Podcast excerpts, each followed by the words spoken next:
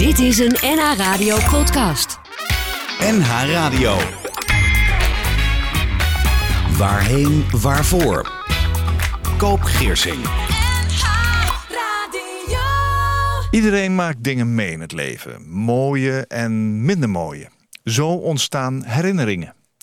Als je ergens aan terug gaat denken, komen de beelden, geuren, smaken, geluiden, kleuren en de emoties weer terug.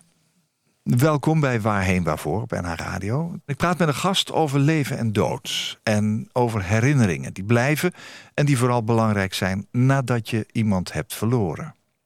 Het afgelopen jaar is er in het kader van corona veel aandacht en begrip geweest voor zorgmedewerkers. En terecht. Mijn gast van vandaag kun je ook zo noemen als je wilt. Zij behoort tot een groep die minder in de aandacht heeft gestaan, maar er met een neus bovenop zat. De overledene verzorgers. En vandaag mag je ons gesprek zien als een eerbetoon aan die groep die het als een passie ziet om mensen na overlijden te verzorgen, te kleden en op die wijze weer terug te geven aan nabestaanden. Mijn gast geniet van het leven, zorgt en ontzorgt graag, is een open boek, spontaan, vrolijk, denkt veel na over het leven, doet de dingen op haar eigen manier. En soms is dat een zoektocht, maar uiteindelijk weet ze heel goed wat ze wil en stort ze zich erop om haar doel te bereiken. Ze wil graag een inspiratiebron voor anderen kunnen zijn, probeert in alle dingen en mensen het goede te zien, heeft een hoog empathisch vermogen en is ook erg sensitief. Overledene verzorgster Bianca de Kruif, door haar vrienden Biek genoemd. Welkom. Goedemorgen en welkom. Biek. Ja, Ja, nou, een lieve naam is dat. Bianca vind ik ook heel mooi. Bianca, in mijn dagelijkse praktijk als uitvaartverzorger heb ik jou en je collega's uh, regelmatig nodig om overledenen te verzorgen. Uh, over te brengen naar een andere locatie. Dus de afgelopen jaar niet makkelijk geweest met alle beperkingen die de coronaperiode natuurlijk met zich mee heeft gebracht. Hoe, hoe kon jij onder die omstandigheden je werk doen? Uh, ja, je gaat gewoon door. Uh, je, vooral door met collega's uh, goed uh, te overleggen en ja. te luisteren ook naar, naar wat de wens is. Ja. Ook van families, naasten. Ehm, je bent wel continu ben je bezig met, met opletten uh, met veiligheid. Ja, uh, aankleden, ja, kleding, ja zeker, maskers. zeker, ja. ja. Um, het is niet altijd makkelijk geweest. Nee. Uh, maar je werk is wel heel waardevol. Dus je probeert het gewoon allemaal op de juiste manier te doen. Ja. Heb je het opgepikt, corona? Ja, helaas wel. Ja? Ja. Wat gebeurde er? Ik ben in de eerste golf helaas zelf besmet geraakt. Van het werk, denk van, je? Ja, van het werk. Ik, niet van het werk als overledene verzorgster. Maar daarnaast werk ik ook in een verpleeghuis. Oh, ja. En daar brak op een gegeven moment corona uit. 100% zeker weet je natuurlijk niet nee. waar je het hebt opgelopen. Nee, wat waren jouw klachten? Ik heb alles gehad wat bij corona hoorde. Oké. Okay. Ja, um, ik begon eigenlijk met geen, geen geur en, oh, geen, geen smaak. Ja. op een gegeven moment begon ik met een kriebelhoesje. En ineens kwam er koorts. En dat liep heel snel heel hoog op. Ik ben ook echt wel heel erg ziek geweest. En ook heel, heel angstig wel even geweest. Oh ja? Ja. En waar ja. kwam dat door? Um, omdat er nog zoveel onbekend was. Um, ook in de, uh, mijn huisarts wist er eigenlijk nog helemaal niks van. Nee. Er werd eigenlijk nog helemaal niet zo over gesproken. Mensen namen echt afstand van je. Omdat uh, ja, iedereen gewoon heel paniekerig was van ja, ik Ja. wil het niet krijgen. Nee. Uh, de quarantaine waar je in terecht komt. Dus ik heb die periode wel als heel heftig ervaren. Ja. Ben je helemaal hersteld? Uh, eigenlijk nog niet. Nee. Nee. Wat, welke klachten heb je nog? Uh, ik blijf last hebben van mijn stem. Op momenten dat ik uh, toch te veel doe of het stress ervaar. Ja. Als ik lichamelijk zwaar werk doe. Nou ja, dat doe ik natuurlijk best wel vaak. Ja. Maar als ik merk dat ik toch te veel uren heb gemaakt, dan blijf ik last houden van een, een schorre stem, last van keelklachten en de vermoeidheid. Ja. Ja, Nog steeds. nog steeds, een jaar na dato. Ja. Ja, want ik ben in april ben ik zelf ziek geworden. Nou ja, je bent ruim een jaar verder. En, en nog steeds niet helemaal de oude. Nee. nee. Maar je mag je werk weer volledig doen. Ja, ja zeker. Ja. Ben je weer getest inmiddels? Uh, ja, ik ben uh, na de rand nog een keer getest. Uh, ja, daar is niks in terug te vinden. Nee. Ben je gevaccineerd? ik ben, ja zeker. Nou ja. Twee keer al? Twee keer al. Was dat nodig? Uh, nou, dat was iets wat ik zelf heel graag wilde. En we Mhm. kregen de kans vanuit het werk. uh, Ja. Zeker vanuit het verpleeghuis was dat wel heel belangrijk. Dus ik ben in januari al uh, twee keer gevaccineerd. Oké. Ja, Oké. dat voor mezelf geeft het een veilig gevoel. Dat geloof ik wel. Ja. Ja. Ja. Want je blijft er toch mee. Ik blijf er nog steeds mee in aanraking komen met mijn beide banen. Ja, dat snap ik wel. Hey, je zegt dat eh, zorg verlenen voor overlijden, tijdens overlijden en na overlijden, lichamelijk, zei net al, maar ook geestelijk eh, zwaar werk is. Ja. Eh, hoe ga jij om met die dingen die je meemaakt? Ja, hoe ga ik daarmee om? Ehm, dat kan op meerdere manieren zijn. Hè. Soms het ene raakt je soms meer dan het ander. Ja. Het een komt soms dichterbij dan het ander. Belangrijk blijft altijd eh, de communicatie met je collega's. Het praten met collega's. Kun je Zij- goed over praten? Ja. Ja, en, eh, soms heb je wel punten dat je toch wel... Maar dat is ook wie ik ben. Dan eh, hou ik het heel erg bij mezelf. Dan kan ik heel erg in mezelf keren. Ja. Dan vind ik de rust in muziek, eh, in gedichten, in lezen van mooie Oh ja. teksten. Ja? Ehm, en ja, soms heb je dingen die je toch bespreekbaar wil maken. En dat kan eigenlijk eh, nooit beter dan, dan je naaste collega's. Want die begrijpen het beste. Maar heb je daar tijd voor ook? Eh, op het moment dat je aan het werk bent, niet. Nee, wat ik merk wel is dat je dingen meemaakt en dat je dan in plaats van dat je even afstand kunt nemen en erover kunt praten, hup meteen weer naar de volgende. Ja, moet. ja, dat klopt. Je, Ja. dat, je moet door. Neem je het, Het is vaak het- ook? Eh, neem ik, nee, neem ik het mee naar huis? Nagenoeg niet. Nee. Ik heb eh, een half uur reistijd. Het moment dat ik in mijn auto stap en mijn radio aan kan zetten... dan is het of de muziek waar ik naar luister... of Ja. ik laat even mijn gedachten gaan. Het moment dat ik thuis mijn huis binnenstap en mijn voordeur dicht doe... dan probeer ik het ook daar te Oh laten. ja. ja. Jouw partner, je hebt een partner. Ja. Eh, Hoe gaat hij met dit vak om? Want als je niet in de uitvaartbranche Nee. werkt, dan is het ook vaak best lastig om te snappen hoe dat voelt. Ja, ehm, dat, dat is ook. En ehm, hij laat mij altijd wel even vertellen. En dan op een gegeven moment kan hij ook wel eens zeggen van... nou, stop nu maar even, Ja? want eh, Ja, ja, ja. voor mij is het hier genoeg. Maar hij laat me altijd wel praten. En hij vindt het heel mooi wat ik doe. Maar hij zegt zelf ook van... het zou voor mij echt niks, niks zijn. ik zou het niet ja, kunnen. Dat kan. Dat begrijp ik wel. Ja, ja, ik ook. Maar je kunt je verhaal wel kwijt. Ik kan mijn verhaal zeker kwijt. daar gaat het om, Ja. hè? Ja. hij is ook wel echt degene die mij gestimuleerd heeft... om dit allemaal wel eh, door te zetten en te gaan doen. Ja, want je bent het op latere leeftijd gaan doen. Ja. Daar gaan we het zo meteen over hebben. Over leven en dood en over zorg en ontzorgen. Praat ik vandaag met mijn gast eh, Bianca de Kruif in Waarheen Waarvoor. Toen zij 28 jaar was, overleed vrij plotseling haar moeder. Daar is waarschijnlijk het zaadje geplant om in de uitvaartbranche te gaan werken. Maar het moest nog 15 jaar duren voordat ze besloot om het roer om te gooien. En nu is Bianca overledene verzorgster. Heeft een opleiding gespecialiseerde palliatief zorg afgerond... en zorgt ze voor ouderen die in het verpleeghuis uiteindelijk zullen gaan overlijden. En Bianca vindt afscheid nemen heel belangrijk... om zo de dingen goed te kunnen afsluiten. Bianca de Kruijf, jij bent mijn gast vandaag in Waarheen Waarvoor. Fijn dat je er bent. Dankjewel. Jouw moeder, dat heb je al even verteld, hè? overleed toen je 28 was. Hoe Ja. heette ze? Siel. Sil. Ja. ja. Ja. Wat, wat deed jij op die leeftijd? Wat deed ik op die leeftijd? Je ja, was verkoopster volgens mij. ik was eh verkoopster in een kledingwinkel. Ja.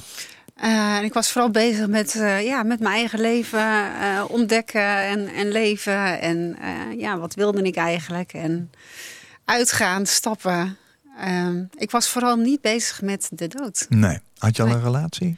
Ehm, ik had wel een relatie. Ehm, ook nog wel een beetje in een ontdekkingsfase. Dus Mhm. ja, ik was vooral mijn eigen leven aan het ontdekken, denk Ja. ik. Ja. Wa- Was het leuk? Eh, ja, was leuk. Soms ook minder leuk. Ja. Het leven ik, dus. ik had eigenlijk niet echt een doel. Ik wist niet waar ik heen wilde. Nee. Maar Nee, dat snap ik. Wat kun je nog herinneren van het moment dat je hoorde dat je moeder zou sterven? Of was het heel plotseling? ja, het was wel heel Ze was ook jong, hè? En mijn moeder was eh, net 50. En ik weet nog heel goed dat ik eh, op een koopavond aan het werk was in de winkel. Ja. En dat mijn eh, baas binnenkwam van, ja, wil je even meekomen? Want ja, je vader en je broer zijn er. En ik had alleen maar zoiets van, "Ah, het is hartstikke druk. Ik kan toch niet die winkel uit? Wat is er aan de hand? Ja, er is wat met je moeder. Ja, en dan, dan valt het kwartje nog niet echt. Totdat ik eh, met mijn baas meeliep en achter in de keuken kwam. En daar mijn vader en mijn broer stonden om te vertellen dat mijn moeder in het ziekenhuis lag. Ehm, ja, dat het niet goed met haar ging. En eh, eh, zoals het eruit zag, dat ze zou komen te overlijden. Wat was er aan de hand? Mijn moeder had longemfyseem. Um, dat had ze al. Dat had ze al. Ja. Uh, maar eigenlijk waren ze dat eigenlijk nog een beetje aan het ontdekken en aan het kijken in hoeverre. Alleen was zij eigenlijk al wel zo ziek dat haar hart zo was aangetast. Uh, ja, en haar hart is er gewoon mee gestopt. Zij is nog gereanimeerd. Uh, zij heeft tien dagen eigenlijk nog in coma gelegen. En er zijn testen gedaan. En in die periode bleek gewoon dat er helemaal geen hersenactiviteit meer was. Goh. Dus ja, er was eigenlijk nog maar één beslissing door de artsen. En dat was om ja, de machines te stoppen. Ja, ja. de behandeling te staken. Ja, ja, ja, ja.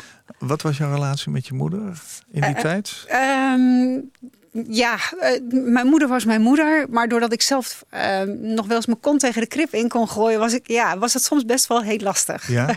ja, ja. ja. Wat deed het met je dat ze, dat ze in het ziekenhuis was? ja, totaal lam geslagen. Ja. Ja, vooral dat. Ja. Omdat ik er gewoon tot, niet op voorbereid was. Iedereen om mij heen had allebei zijn ouders nog. Daar was ik helemaal niet mee bezig. Nee. Nooit over nagedacht dat dat zou kunnen gebeuren. Nee. Dus ik weet wel dat ik, uh, ja, ik ben ook wel in mijn gedachten gewoon echt wel een beetje stukken kwijt uit die periode. Ja, ben, ben je um, je bewust geweest van het feit dat ze overleed? Was je erbij? Uh, ja, ik ben daar wel heel bewust van geweest. Uh, op het moment dat de arts wel besloten om de behandeling te staken. ik heb op dat laatste stukje niet bij kunnen zijn. Nee. Ik, ik, ik wilde daar op dat moment dat niet aanzien. Nee.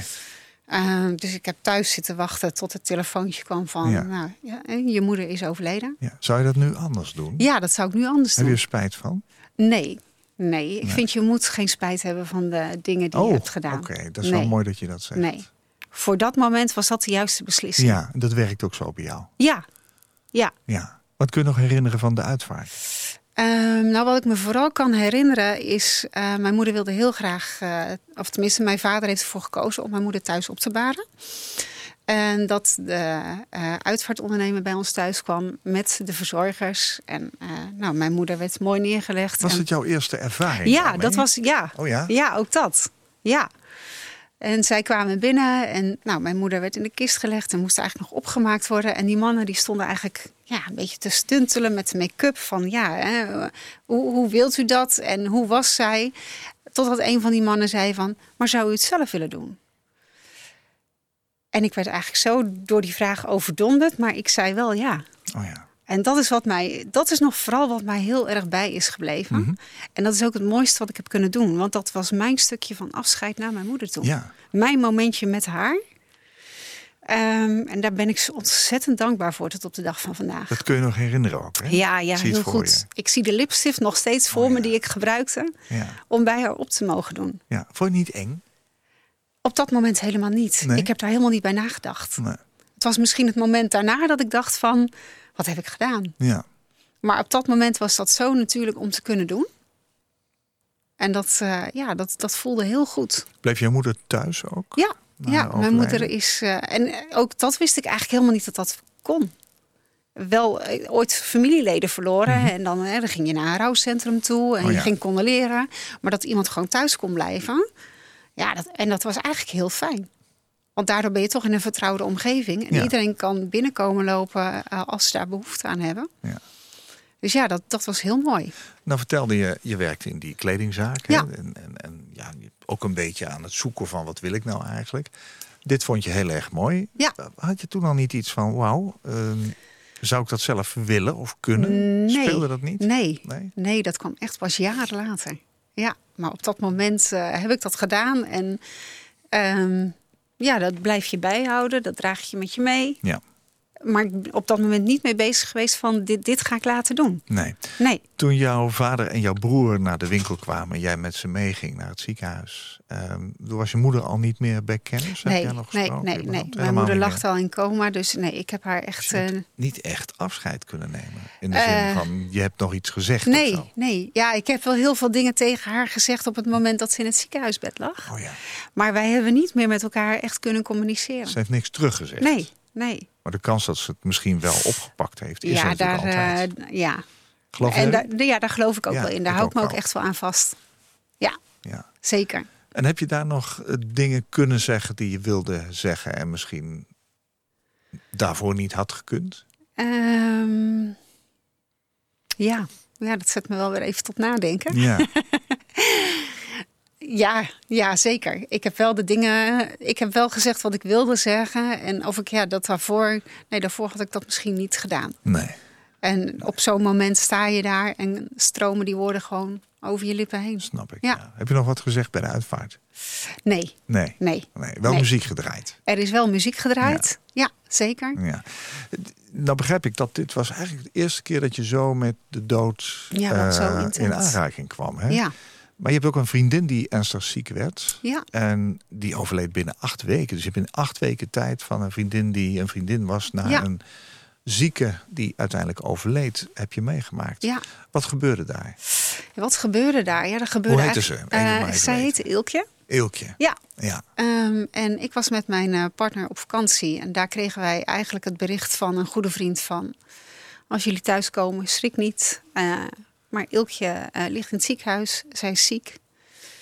Ehm, en eigenlijk werden we gebeld omdat we thuis zouden komen... omdat er dan een grote barbecue zou zijn. Maar die barbecue ging dus niet door. En dat Nee. was de achterliggende gedachte. Ja, en iemand is ziek en dan verwacht je nog niet dat dat dan zo ernstig is. Ehm Ilkje had heel erg hoofdpijn. Ehm, en uiteindelijk bleek zij drie eh, tumoren te hebben. eh, waar niks meer aan te doen was. Ja, en binnen acht weken overleed zij. Ehm, zij verwerkte dat op haar eigen manier. Wij zijn nog wel bij haar in het ziekenhuis geweest. Hoe eh, bedoel je dat? Ze verwerkt het op haar eigen manier. Wat, wat dat zij het heel lastig vond. Zij wilde er, er niet over praten. Meen je dat? Nee. Oké. Nee, zij sloot zich echt een beetje af. En eh, wij zijn nog op bezoek bij haar geweest. En eigenlijk was wel de boodschap van... we gaan het alleen maar eh, over de leuke dingen hebben. En we gaan niet benoemen wat er aan de hand is. Hoe was dat voor jou? Ehm, lastig. Voor mij was dat op dat moment lastig. Want je hebt eigenlijk heel veel vragen. En aan de andere kant respecteer je ook wel heel erg haar proces. Dus het is een beetje een tweestrijd waar je in terechtkomt. Nou ja, je was vriendin. Ja. Was je, was, was je hartsvriendin? Of, of, of Eh, nee, we waren gewoon. eh, dus we we waren ja, wel goede vrienden. Ja, En wij hadden ook wel echt wel hele intense gesprekken. ja. Ehm, maar dat stukje, ja, ik kon dat ook wel respecteren. Ik respecteer wel haar wens. ja dat, dat begrijp ik wel. Ja. Maar was dat ook niet moeilijk? Was dat toch niet lastig? Had je het niet liever wel gedaan? Ja, ja zeker. Ja. Zeker had ik het liever wel gedaan. Ja. Ja, en eh, ja. eh, maar zij was vooral heel erg bezig met met mij. Want als het maar niet over haar ging. Ja. En zij was ook wel degene die tegen mij zei: Ja, Bianca, jij moet die winkel uit. Jij moet iets met zorg gaan doen. Zij werkte zelf in het ziekenhuis. Oh ja? En zij zag in mij ook echt dat zorgstukje. Eh, en de laatste keer dat ik haar heb gezien in het ziekenhuis, eh, nou, voordat ik eh, gedag zei met het idee van, nou, ik, ik ga jou echt nog wel zien. Toen pakte ze mijn hand nog beet en toen zei ze, denk erom, hè. Jij gaat die winkel uit. Jij gaat die zorgrichting Ja. in. ja. En toen heb ik dat nog beloofd, van ja, ja dat doe ik. Niet wetende dat Ook uit ik- respect voor haar waarschijnlijk. Ja, maar ook omdat ik wel echt dacht van ja, maar dat wil ik ook heel graag. En ik had die gesprekken met haar ook heel vaak gevoerd. Dat ik, dat ik die zorgkant in wilde. Ik nog niet wist welk stukje zorg. Ja. Dus je zat in die winkel met het gevoel van... ja, is dit het nou? Ja, Maar wat moet ik dan? precies. En dan kom je uiteindelijk eh, voor een tweede keer... eigenlijk heel dicht in aanraking Ja. met het een stervensproces. Ja, En dan blijkt dat je dat ook eigenlijk heel mooi vindt. ja, ja, Wat, zeker. wat is dat dan? Ja, wat is En dat? Waarom heb jij dat dan? Eh, Heb je het altijd al gehad, bijvoorbeeld? Vroeger, als kind? Eh, Wilde je voor een ander zorgen? ja, ja, ja, dat stukje zorgen en ook eh, het aanvoelen van emoties bij mensen. Eh, Bij iemand aanwezig zijn en voelen van er is iets. Eh, Ja, je hè? bent hoogsensitief. hè? Ja. Dus, Ik merk ook gewoon als ik aan mensen vraag van hoe gaat het met je? ja. De manier waarop ze zeggen goed of van ja, ja hoor, het gaat wel. Ja, en ja, ik, ik vraag door. Ja, En daar komen soms hele mooie gesprekken uit. ja. Ja. En dan, ja, ik vind het heel mooi als ik dan kan zorgen of ontzorgen. Of Ja. gewoon een luisterend oor kan bieden. Ja, snap ik. Snap Ja. ik. Dan zul je het heel erg gemist hebben dat je met, eh, met eh, Ilkje niet hebt kunnen praten over wat er nou met haar was en hoe, Ja. dat, hoe dat voelde. Ja. Toen zij overleed, wat deed dat met jou? Ehm, ja, heel verdrietig. En ook, ja. ja. Ja, zeker verdrietig. En ook omdat het voor het eerst iemand is uit je eigen vriendengroep. Je eigen leeftijd. Eh, het proces waar je als vriendengroep dan ook ingaat met elkaar... was wel heel mooi om te beleven. Eh, maar ook het afscheid nemen van een vriendin op zo'n jonge leeftijd. Eh, Ja. Terwijl je nog bezig bent ook met uitgaan met elkaar en, en stappen. En Ja, en dan ben je ineens, zit je ineens in een heel ander stukje. Ja. En ook de gedachte van, ik heb jou een belofte gedaan. Maar hoe moet ik dat nu gaan waarmaken? Dat, heb je wel meegenomen. ja, Ja, je wilde Ja. het wel serieus nemen. ja, Dat is mooi. Ik heb begrepen dat jij ook al helemaal over je eigen uitvaart hebt nagedacht. hè? ja, die staat helemaal op papier. Ja? Ja, Nou, dat is ook wel wat. Eh, ik heb jou gevraagd om drie liedjes mee te nemen. En toen Ja. zei je, oh, dat is eh, lekker makkelijk, want ik heb er al zes. ja. Dus ik haal er wel drie uit. ja. Vertel eens, wordt het een begrafenis of een crematie? Ik ga maar even gewoon Eh, ja, vragen. nee, ik ga voor een crematie. Ja? Ja, Oké. ja. Ja. Ik hou van warmte, dus eh, ja.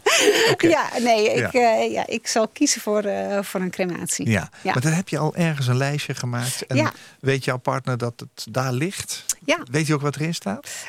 Nee. nee, hij weet niet precies wat erin staat. Ik- Hij weet wel dat ik het op papier heb gezet. Ja. Ehm, dat is eigenlijk gekomen eh, nadat ik corona had. Omdat ik wel echt wel heel ziek ben geweest. En daar heel bewust over na heb gedacht. Heb van, je gedacht dat je dood zou gaan?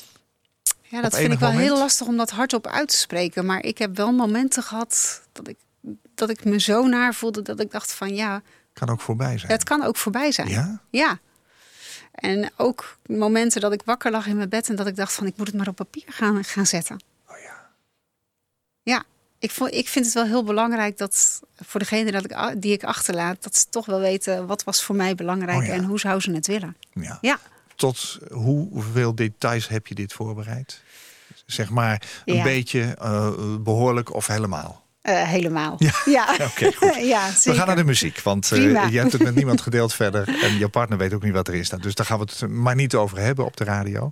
Ehm, was het dan nog lastig om drie liedjes vandaag uit te zoeken? Uit die zes? Want ja, dan moet je ook een keus maken. Ja, ja, nou daar heb ik wel even. De eer, het eerste nummer had ik absoluut geen moeite mee. Dat was heel duidelijk. Ja.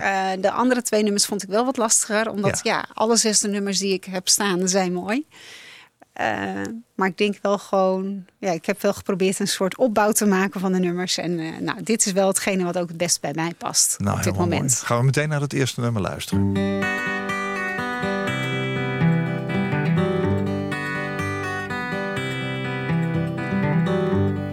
photographs and memories. Christmas cards you sent to me. All that I have are these to remember you. Memories that come at night. Take me to another time, back to a happier day when I called you mine. But we sure had a good time when we started way back when. Morning walks and bedroom talks, oh how I loved you then. Summer skies and lullabies. Nights we couldn't say goodbye, and of all of the things that we knew, not a dream survived.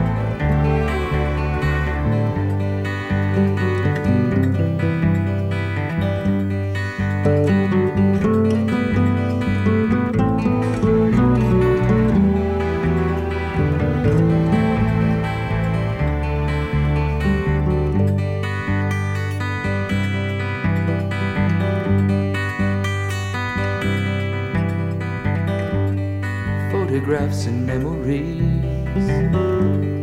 All the love you gave to me, somehow it just can't be true. It's all I've left of you. But we sure had a good time when we started way back when. Morning walks and bedroom talks, oh how I loved you then. Komt van zijn derde studioalbum You Don't Mess Around With Jim uit 1972. Het liedje heet Photographs and Memories, Jim Croce. En een jaar na het uitbrengen van dit album, een jaar daarna kwam hij om het leven bij een vliegtuigongeluk. En Jim Croce werd 30 jaar. Maar hij klinkt als veel ouder en Ja. rijper. Hè? Wat een mooi stem. liedje. Ja. Ja. Maar eh, eh, ja, waarom komt Jim Croce op jouw lijstje voor? Ja, hij kwam ook ineens op mijn pad. Oh. Ehm, op het moment dat ik de uitvaartbranche in wilde, ehm, kreeg ik op een gegeven moment de mogelijkheid om eh, stage mee te lopen eh, als eh, aula-medewerker. En dit was echt mijn allereerste stagedag en de allereerste uitvaart waar ik bij aanwezig was. En daar werd dit nummer gedraaid. Oh, En dat raakte mij zo. en, dat wat doet het nog raakte jou? De tekst, zijn stem, maar ook photographs en memories. Want dat is waar mijn hele leven om draait. Foto's en herinneringen. Ja, Ik heb ongelooflijk veel foto's. ja, En eh, ja, dat past bij mij. ja. Maak je ze zelf steeds? Of, Ik eh, maak, ze, ja, ja. ik maak heel veel foto's zelf. Oké. Ja. En ze, maken, ja, ze kunnen je even terug laten gaan naar een moment. ja, een herinnering. Ja, een moment dat je zelf verdrietig bent of je wat minder blij voelt. En je, je pakt je foto's erbij. Doe je dat dan bewust ook? Ja, ja. Ben je wel eens verdrietig? ja, zeker. Ja. Ja. Ja. Ja. Dat heb ik ook, tuurlijk. Mooie dat, dat hoort ook bij het leven. Mooie hè, keus. verdriet. Ja, Ja. Je kunt het mooi zeggen, maar Ja. eh, hoe, je- hoe je het zelf voelt is vaak anders dan hoe je het bijvoorbeeld tegen een ander kan zeggen, is mijn ervaring. Ja. Ik kan heel vaak andere mensen wel eh, tips geven of, hè, of een beetje helpen. Maar de dingen die je zelf ervaart, moet je zelf mee aan het werk. Ja. En eh, die zijn niet altijd parallel aan de theorie van eh, Nee, dat alles. klopt. hè. Dat is Nee. ook zo. Je liet me weten dat je 43 was en dat voor jou tijd was om het roer om te gooien. Je was er al een tijdje mee bezig. Je moeder overleed. En wat moet ik nou? Je vriendin zei, ja, maar je gaat wel die winkel uit. Ja. Op een gegeven moment heb je het gedaan. Ja. Ja. Dat is, daar is toch wel veel moed voor nodig. Hoe heb je het aangepakt? Hoe heb ik het aangepakt? Nou, het was eigenlijk eh, na de uitvaart eh, van onze vriendin eh, dat dat idee in mijn hoofd eh, begon te komen. En dat ik tegen mijn partner zei van ja, het is misschien wel heel raar, maar ik zou best wel in de uitvaartbranche willen werken. Wat vind jij daarvan? Nou, en die zei eigenlijk alleen maar tegen mij, nou, als dat is wat je wil, ga het maar Oh, uitzoeken. dat is wel mooi. Ga het maar ontdekken. Ik sta er volledig achter. Ja. Ik hoor het wel. Nou, dan ben ik eh, uitzoeken en ontdekken ben ik heel goed in. Dat kan ik ook heel lang volhouden. Ja. Dus na drie maanden zei hij van... ja, je bent nu al een hele poos bezig... maar gaat er nog een keer actie komen? ja, krijgen we nog wat. Ja. Eh, nou, toen heb ik een opleiding gevonden. Eh, Maar had je eerst ontslag genomen? nee, nee. ik bent heb even dit, door ik, blijven ik werken heb nog? dit gewoon besproken met mijn baas en bazin.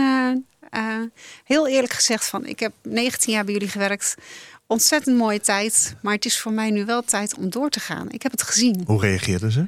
Eh, dat begrepen ze heel goed. Ja? Ja. Was wel fijn dus. Ja, en om dat ook in alle openheid met elkaar te doen. Hun gaven mij de ruimte om gewoon eh, een scholing te gaan volgen. Ja. En toch te kunnen blijven werken. Ja. En wij hebben dat wel volledig samen met elkaar gedaan. En dat was eigenlijk ook heel mooi. Hmm. Opleiding gedaan als uitvaartleider. Ehm, tijdens de opleiding kwam ik er eigenlijk al achter dat het stukje rondom de verzorging van de overledene, dat, dat mij eigenlijk nog meer aantrok. Dus daar achteraan ook de opleiding gedaan, pieteitsvolle verzorging voor de Oh ja. overledene. Ja. Ja, en dan komt er een moment van dan heb je de opleidingen gedaan en dan op zoek naar een baan. ja. Ja, Toch heb je gezocht naar een vak waar ook heel veel verdriet komt kijken. Waar heel veel ellende ook is. Hè? ja, Niet iedere overledene overlijdt mooi in een bed. eh, Nee. Met een mooie glimlach op het gezicht. dat klopt. Eh, stond je daar ook bij stil? Ja, zeker. Ja. En juist daar ligt eh, voor mij ook de uitdaging, als ik dat zo mag benoemen. Mhm. Ehm, Iemand hoe- weer teruggeven aan, ja, aan ja, nabestaanden. ja. Dat, Ja. dat is zo mooi om, dat, om dan eh, dat voor de familie of naasten Ja. te kunnen betekenen. Ja. Je hebt al even gezegd, hè, ik heb eh, de, de opleiding voor uitvaartleider gevolgd. Uitvaartleider is eigenlijk iemand die, of een uitvaartverzorger, hoe je het wil noemen. Ja, is eigenlijk iemand die bij je thuis komt, eh, ja, de, de wensen aanhoort en die omzet in acties. Wanneer is de dag van de uitvaart? Wordt een crematie of een begrafenis? Welke kaart eh, zullen we gaan maken en wat wordt de tekst die erop staat? Wat is het vak precies van overledene verzorger? het vak van overledene verzorger. ehm, Wat doe je precies? Ja, Want het is, wat- het- he- dat is ik kan me voorstellen dat de luisteraar breed. denkt van, eh Ja, niet, ja. niet zo'n beeld bij. nou, wij komen eh te plaatsen na- net na overlijden. Ehm, wij brengen eventueel de overledene over. Als ze in het ziekenhuis liggen of in het mortuarium eh, liggen, brengen wij ze over naar de mensen thuis of naar het uitvaartcentrum. Oh ja. Eh, wij verzorgen de overledene. Wat is dat? Eh, hoe bedoel je dat? Nou, wat, Ja. is, het wat is dat eigenlijk? Wij Ja, zeggen het, allemaal ja, wat- in het vak. wat- hè? ja. Je, je, wast de overledene, je verschoont, ja, je verschoont, je wast, ehm, je hecht een wondje. eh, hecht een wondje, verwijder eventueel pacemakers. Ja. Eh, Dat doen we of met onze collega's samen of met de familie erbij, een familieverzorging. Ehm, zorgen dat de overledene er gewoon weer mooi en netjes bij komt te liggen. Ja, Eh, Zoals hij ook- zij eruit zag. Ja, ja, Ja, zeker. Kleden?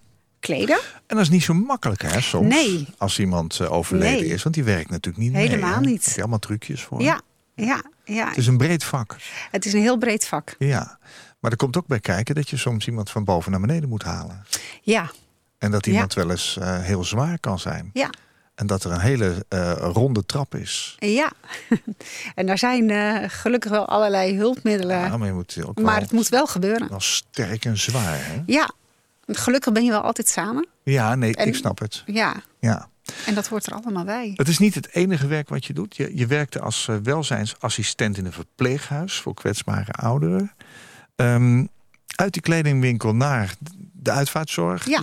opleidingen doen, Ja. nou, een baan uiteindelijk zoeken naar iets. Ja. En tegelijkertijd toch nog iets anders erbij. Want je werkt nu één dag per week werk je als overledenenverzorger. Hoe heb je het verder aangepakt? Ehm, nou, als overledenenverzorger, dat was eh, eigenlijk op oproepbasis. Ja. En op een gegeven moment werd dat voor één dag. Nou, ik zocht er natuurlijk nog wel eh, werk naast. Ja. Eh, toen kwam er een vacature als welzijnsassistent in een verpleeghuis. Ik Wat, had wat is dat eigenlijk? Een Ja, welzijnsassistent? je bent ehm, huiskamerassistent. Oh ja. Je zorgt eh, voor het kopje koffie, voor een spelletje. het welzijn van de mensen. Ja, voor het welzijn van de Oh ja. mens. Daarnaast probeer je toch nog een stukje de zorg te ondersteunen. Ehm, eh, ik had helemaal geen ervaring met, met kwetsbare ouderen. Eh, dus het was voor mij ook wel een uitdaging dat ik dacht van ja, dit lijkt me leuk, ik ga het proberen en ik zie het wel. Ja. Dat heb ik zeven maanden gedaan als welzijnsassistent. Hoe was dat? Ja, ontzettend leuk. Ja. Er ging echt een wereld voor mij open. Ja, de, de kwetsbaarheid inderdaad te zien van de ouderen. En ook eh, hun ziekteprocessen en beelden. eh, heel interessant. Eh, soms ook heel eh, confronterend. Eh, maar dat maakte voor mij ook wel een uitdaging. Dat ik dacht van, maar hier wil ik ook in verder. Hier wil ik meer mee. Het is heel mooi om op de huiskamer te staan. Maar ik, ik wil wel meer uitdaging. Eh, toen kreeg ik de kans om de opleiding te gaan doen als verzorgende in het verpleeghuis. Oh ja. Dat is een opleiding geweest van anderhalf jaar. Heel pittig. En die heb ik in september afgerond. Dus inmiddels van welzijnsassistent eh, ging ik dus verder als verzorgende, leerlingverzorgende. En sinds september als gediplomeerd verzorgende. En werk ik eh, in de zorg mee op de werkvloer. Dus jouw werkweek bestaat eh, uit het werk wat aan beide kanten van het Ja. overlijden plaatsvindt. Ja, de, de ouderen die bij ons binnenkomen zullen uiteindelijk toch gaan overlijden. Ja. Eh, en daarnaast, ja, het werk bij Jarden is net de zorg net na overlijden. Ja. ja. Ja, Hoe is dat te combineren? Want ja, beide kanten lijkt me best nogal een groot spectrum. Dat is het ook. Ja, ik heb er ook bewust voor gekozen om dat eh, qua woongebied niet eh, dicht bij elkaar te doen, zodat ik het wel echt gescheiden hou. Ehm, en de combinatie is heel goed te doen doordat ik eh, als overledenenverzorger gewoon één vaste dag heb. En 24 uur daarnaast in het verpleeghuis, wat wel variabel is. Want je hebt natuurlijk ja, 24 uur zorg. Dus ja, je hebt altijd andere tijden. Ehm, hele mooie combinatie. Ja, die, die elkaar toch wel een beetje aanvult. Ja. Ja, Zou je kunnen zeggen dat je nu gelukkig bent in wat je doet? ja, absoluut. Ja.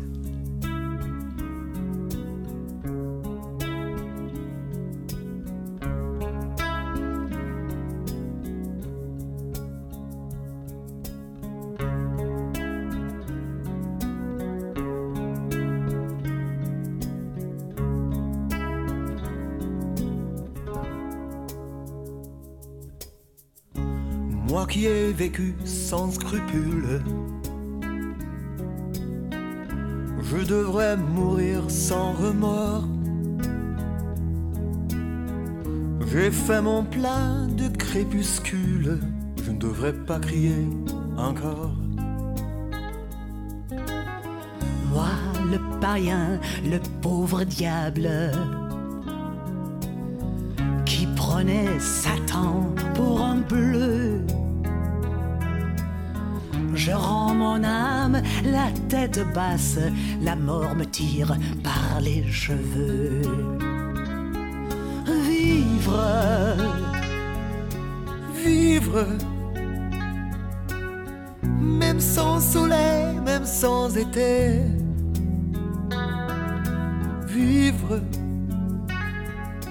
vivre, c'est ma dernière volonté.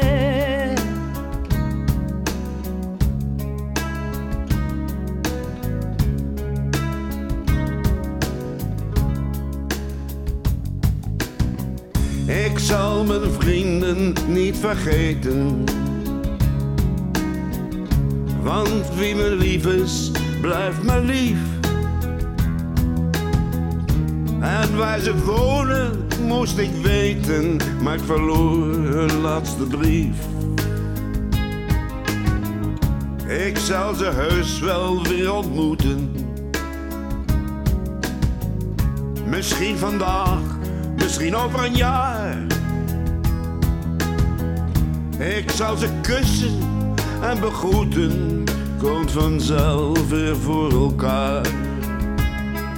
Laat me Laat me, vivre, laat me mijn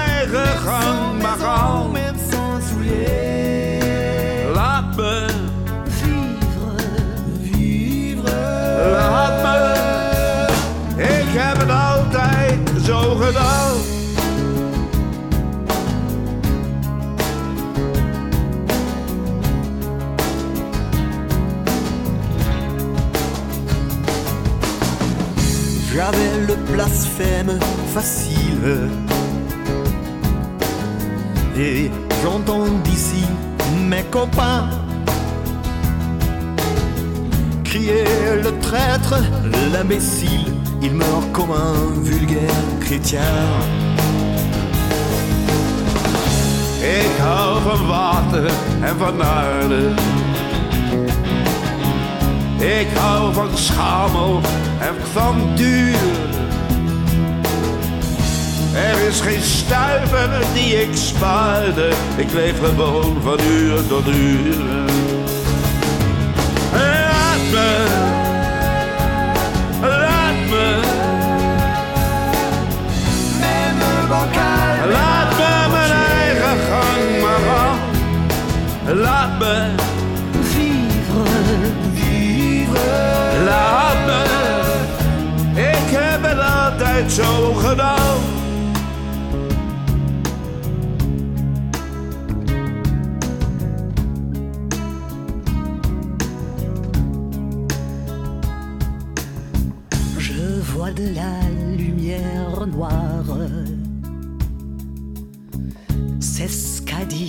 Père Hugo.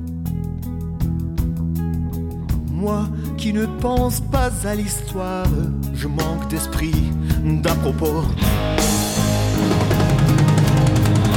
Voorlopig blijf ik nog jouw genre. Jouw zwarte schaap, jouw trouwe fan. Ik blijf nog lang, en liefst nog langer, maar laat mij blijven wie ik ben.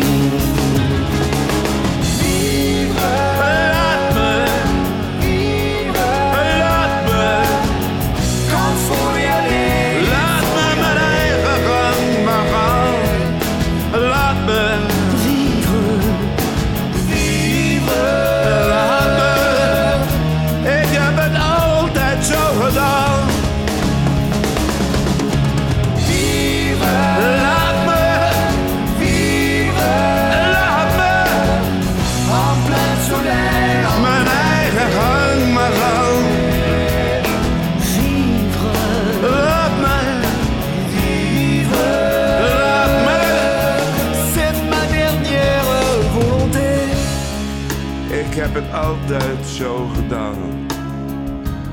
Laat me.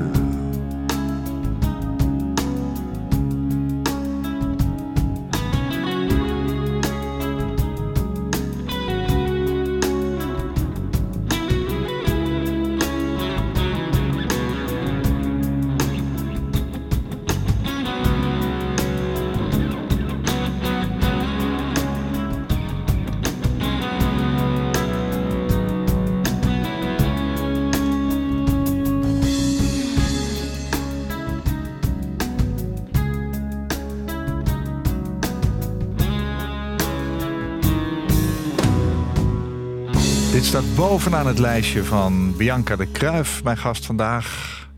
In Waarheen Waarvoor. Mocht het ooit zover komen dat er een uitvaart komt... en die gaat een keer komen, want het hoort zo bij het leven, Bianca...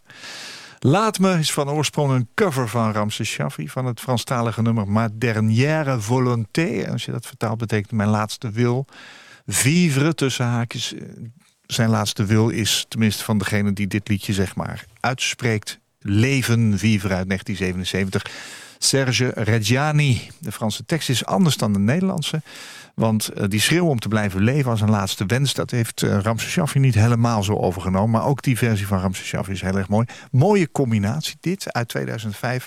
Samen met Lisbeth List en de Amsterdamse band Alderliefste. Ja, ja. Mm, prachtig. Draai hem Ja. wel eens zomaar tussendoor? Oh, heel vaak. Ja? Ja. Dit was dan wat langere versie. Ja. 6 minuten 25. Ja. Dus staat bovenaan jouw lijstje, Hij hè? staat eh, zeker bovenaan mijn lijstje. Ja, wat raak je in dit nummer? Ehm, ja, vooral ook wel de tekst en het ja, echt de woorden laat me. Laat me mijn eigen gang maar gaan. Oh ja. Want dat is ook wel hoe ik in het leven sta. Ja? Vertel me niet te veel wat ik moet doen. Nee. Dan gooi ik mijn kont in de krip. ik doe het op mijn eigen manier. Ja, dat ik heb je ook bij je kom moeder er- gedaan, Ja, ik, ik kom er altijd. Ja. Als ik ergens voor ga, ga ik er 200% voor. Maar het is wel mijn eigen weg. Ja. Dus het moet wel mijn wil zijn en mijn proces. Ja, je hebt jarenlang gewerkt in een kledingzaak. Op een gegeven moment eh, voelde je, ik moet hier weg. Je hebt een vriendin die overleed beloofd eh, dat uit te voeren. Je bent naar je bazen gegaan en hebt het uitgelegd. En ze zeiden, joh, wat mooi eigenlijk. Ja. Jammer dat je gaat, maar je moet het maar doen. Ja. Nu ben je overledene verzorgster. En je hebt onlangs eh, de, de opleiding gespecialiseerde palliatieve zorg afgerond. Ja, Je zoekt klopt. het nogal in, in ja, ook wel een lastig deel van het leven voor heel veel mensen. Dat, dat van loslaten en van, van afscheid nemen en van doodgaan. Ehm, wat doet dat met jou persoonlijk? Want als jij in de zorg, waar je eh, 24 uur per week werkt, lang met mensen gewerkt hebt, ook al is het een paar maanden, dan heb je toch al iets van een bond, een, een, binding. En dan moet je die mensen laten gaan. Ja. Word je ja. daar verdrietig van? Ehm, ja, ja, nou ja eh, ik word er ook verdrietig van. Ehm, ben ook heel dankbaar dat ik me- de mensen heb mogen leren kennen. Ja, En voor mij hoort de dood echt bij het leven. ja. De cirkel is rond. Ja. Ehm, Is dat iets wat gegroeid is? Of heb je dat altijd al gehad dan? Ik denk dat ik het altijd al wel een beetje heb gehad. Ook toen je moeder overleed? Eh, ja, dat was wel heel onverwachts. Maar de dood hoort bij het leven voor mij. Ja. En dat is niet iets. Voor, ik ben er niet bang voor. Ik kijk er ook niet tegen, tegenop. Ehm, nee, ja, het hoort erbij. ja. En ja, de mensen in het verpleeghuis, daar bouw je een band mee op. Dus de, ja, je mist ze Ja. op het moment dat ze overlijden. Ehm, maar ik ben ook wel heel dankbaar dat ik dan toch nog wat voor ze heb kunnen ja, betekenen. dat stukje heb je Ja. wel be- betekenisvol Ja. kunnen invullen. Hè? Ja, zeker. Realiseer je altijd dat eh, als je met een nieuwe patiënt of een nieuwe bewoner, zo- zo- zoals jullie dat noemen, ehm, dat je daar kennis mee maakt, dat je ook weet, die moet ik straks weer loslaten? Ja, ja. En toch als het onverwachts gebeurt, dan, dan raakt, het je, raakt het je ook. Tuurlijk. Ja, je, je weet het. Eh, je kan je erop voorbereiden. En toch komt het altijd weer een stukje onverwachts. Ik kom heel veel in verzorgingshuizen als uitvaartverzorger. En als daar iemand overleden is en we gaan naar buiten met de overledene, Ja, dan staat daar het personeel. Ik zie zo vaak toch tranen. Dan denk ik, goh, wat is dat mooi. ja. Je bent beroepsmatig betrokken bij dat afscheid. En toch doet het je ook als mens wat. Hè? zeker. Ja. Hoe denk jij terug aan je moeder? Hoe denk ik terug aan een eh, hardwerkende vrouw? Ja? Ja, ja altijd, altijd aan het werk. Eh, dat was voor haar ook heel belangrijk. Ehm, ja, en goede zorg eh, voor de kinderen. Ja. Ja, En, en hoe leeft zij in jou voort? Wat heb je van haar overgenomen? het harde werken. toch wel? Ja, Ja. jezelf voorbij lopen.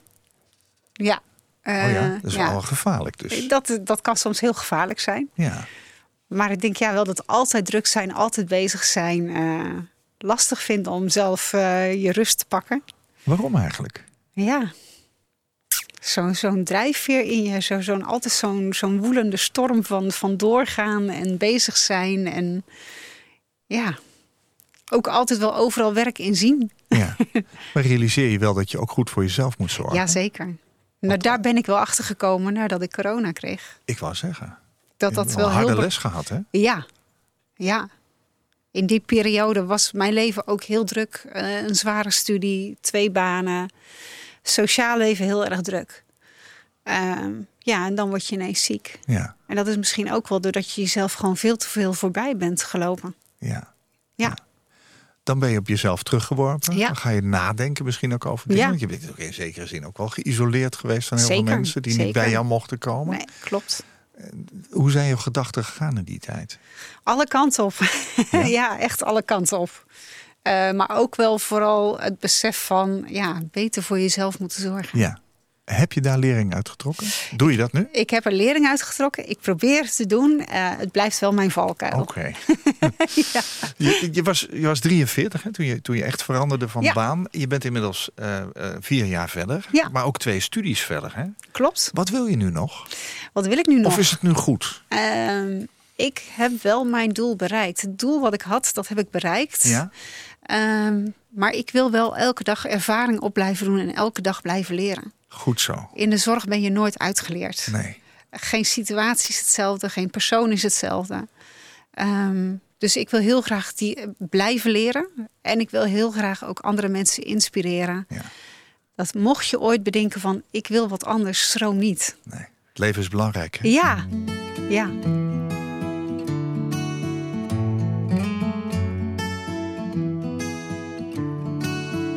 En als de klok luidt, tijd is, ik zing voor de laatste keer. Als ik daar lig in vrede, zing deze dan nog een keer. Ja, heb je ooit wel eens bedacht wat je zou zeggen? Als je straks daar ligt voor hen die jou kennen. Wat zijn de woorden die je mee zou willen geven? Hier, dus bij deze, ode aan het leven. En ik heb alles hier gedaan wat ik wou. Ik heb dingen voor mezelf en gemaakt voor jou. Ik heb het zilver al gezien en gegaan voor goud. Ik had het soms fucking heet en soms dagen koud. Maar ik heb altijd geprobeerd om te gaan voor liefde. Te staan voor mijn naasten, te gaan voor vrienden. Te gaan voor familie in de dag en de nacht. Ik heb zoveel gekregen, niet altijd verwacht. Yeah. En dat is mijn filosofie, dus doe maar één loop. Als ik weg ben, dan denk aan dat. Waarvoor je weet is je show voorbij. Dus draai deze nog één keer, één van mij. En als de klok luidt, ik zing voor de laatste keer. Als ik daar lig in vrede, zing deze dan nog een keer. En als de klok luidt, bouw dan een mooi feest voor mij.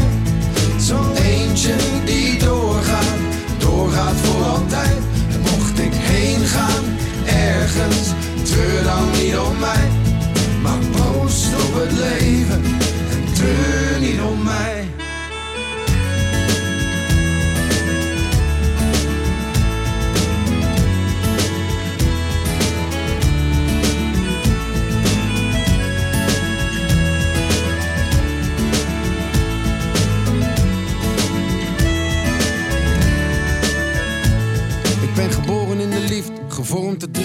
Maar ging mijn eigen weg, koos voor de muziek. Soms koos werkeloos, geen geld op de bank. Soms over een shows en was de held van de stad. Maar ik heb altijd geprobeerd om te gaan voor echt.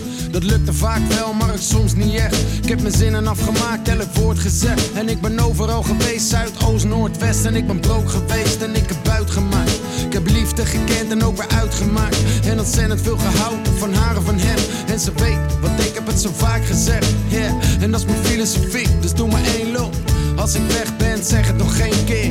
Waarvoor je weet is je show voorbij. Dus draai deze nog één keer, één van mij. En als de klok luidt, de tijd is, ik zing voor de laatste keer. Als ik daar lig in vrede, zing deze dan nog een keer. En als de klok luidt, bouw dan een mooi feest voor mij. Zo'n eentje die doorgaat, doorgaat voor altijd. En mocht ik heen gaan, ergens, treur dan niet het leven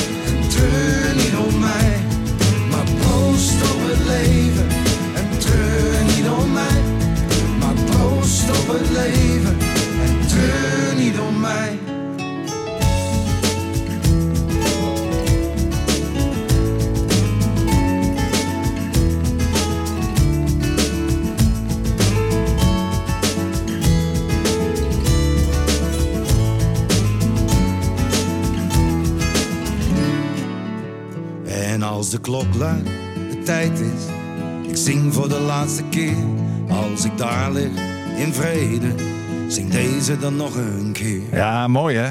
Rapper Dickie Dex en zanger J.W. Roy met uh, Treur niet, Ode aan het leven. En dat was het derde liedje van jou, Bianca. Omdat jij vindt dat jouw uitvaart een feestje moet zijn. Hè? Ja, ja, zeker. Mooi hoor. Een feest voor het leven wat geleefd is. En voor alle herinneringen en voor alle lieve dierbare mensen om jou heen. Mooi. Bianca de Kruif was mijn 144ste gast in Waarheen Waarvoor. Waar we over leven en dood spraken, over zorg en ontzorgen. En toen Bianca 28 jaar was, overleed vrij plotseling haar moeder. En daar is waarschijnlijk het zaadje geplant om de uitvaartbranche in te gaan.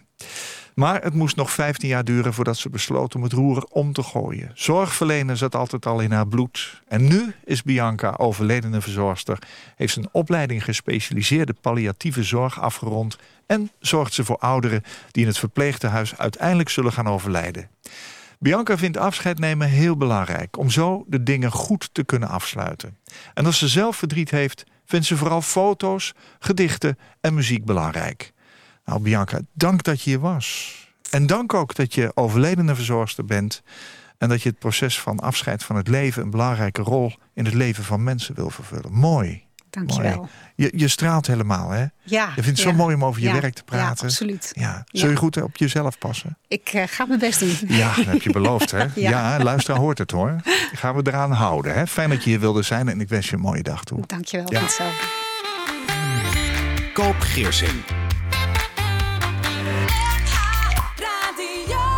Als jij een keer te gast wilt zijn in Waarheen Waarvoor... om te vertellen over jouw levensreis, laat me dat dan weten... via waarheenwaarvoor.nhradio.nl waarheenwaarvoor.nhradio.nl Dit was een NH Radio podcast. Voor meer, ga naar nhradio.nl Radio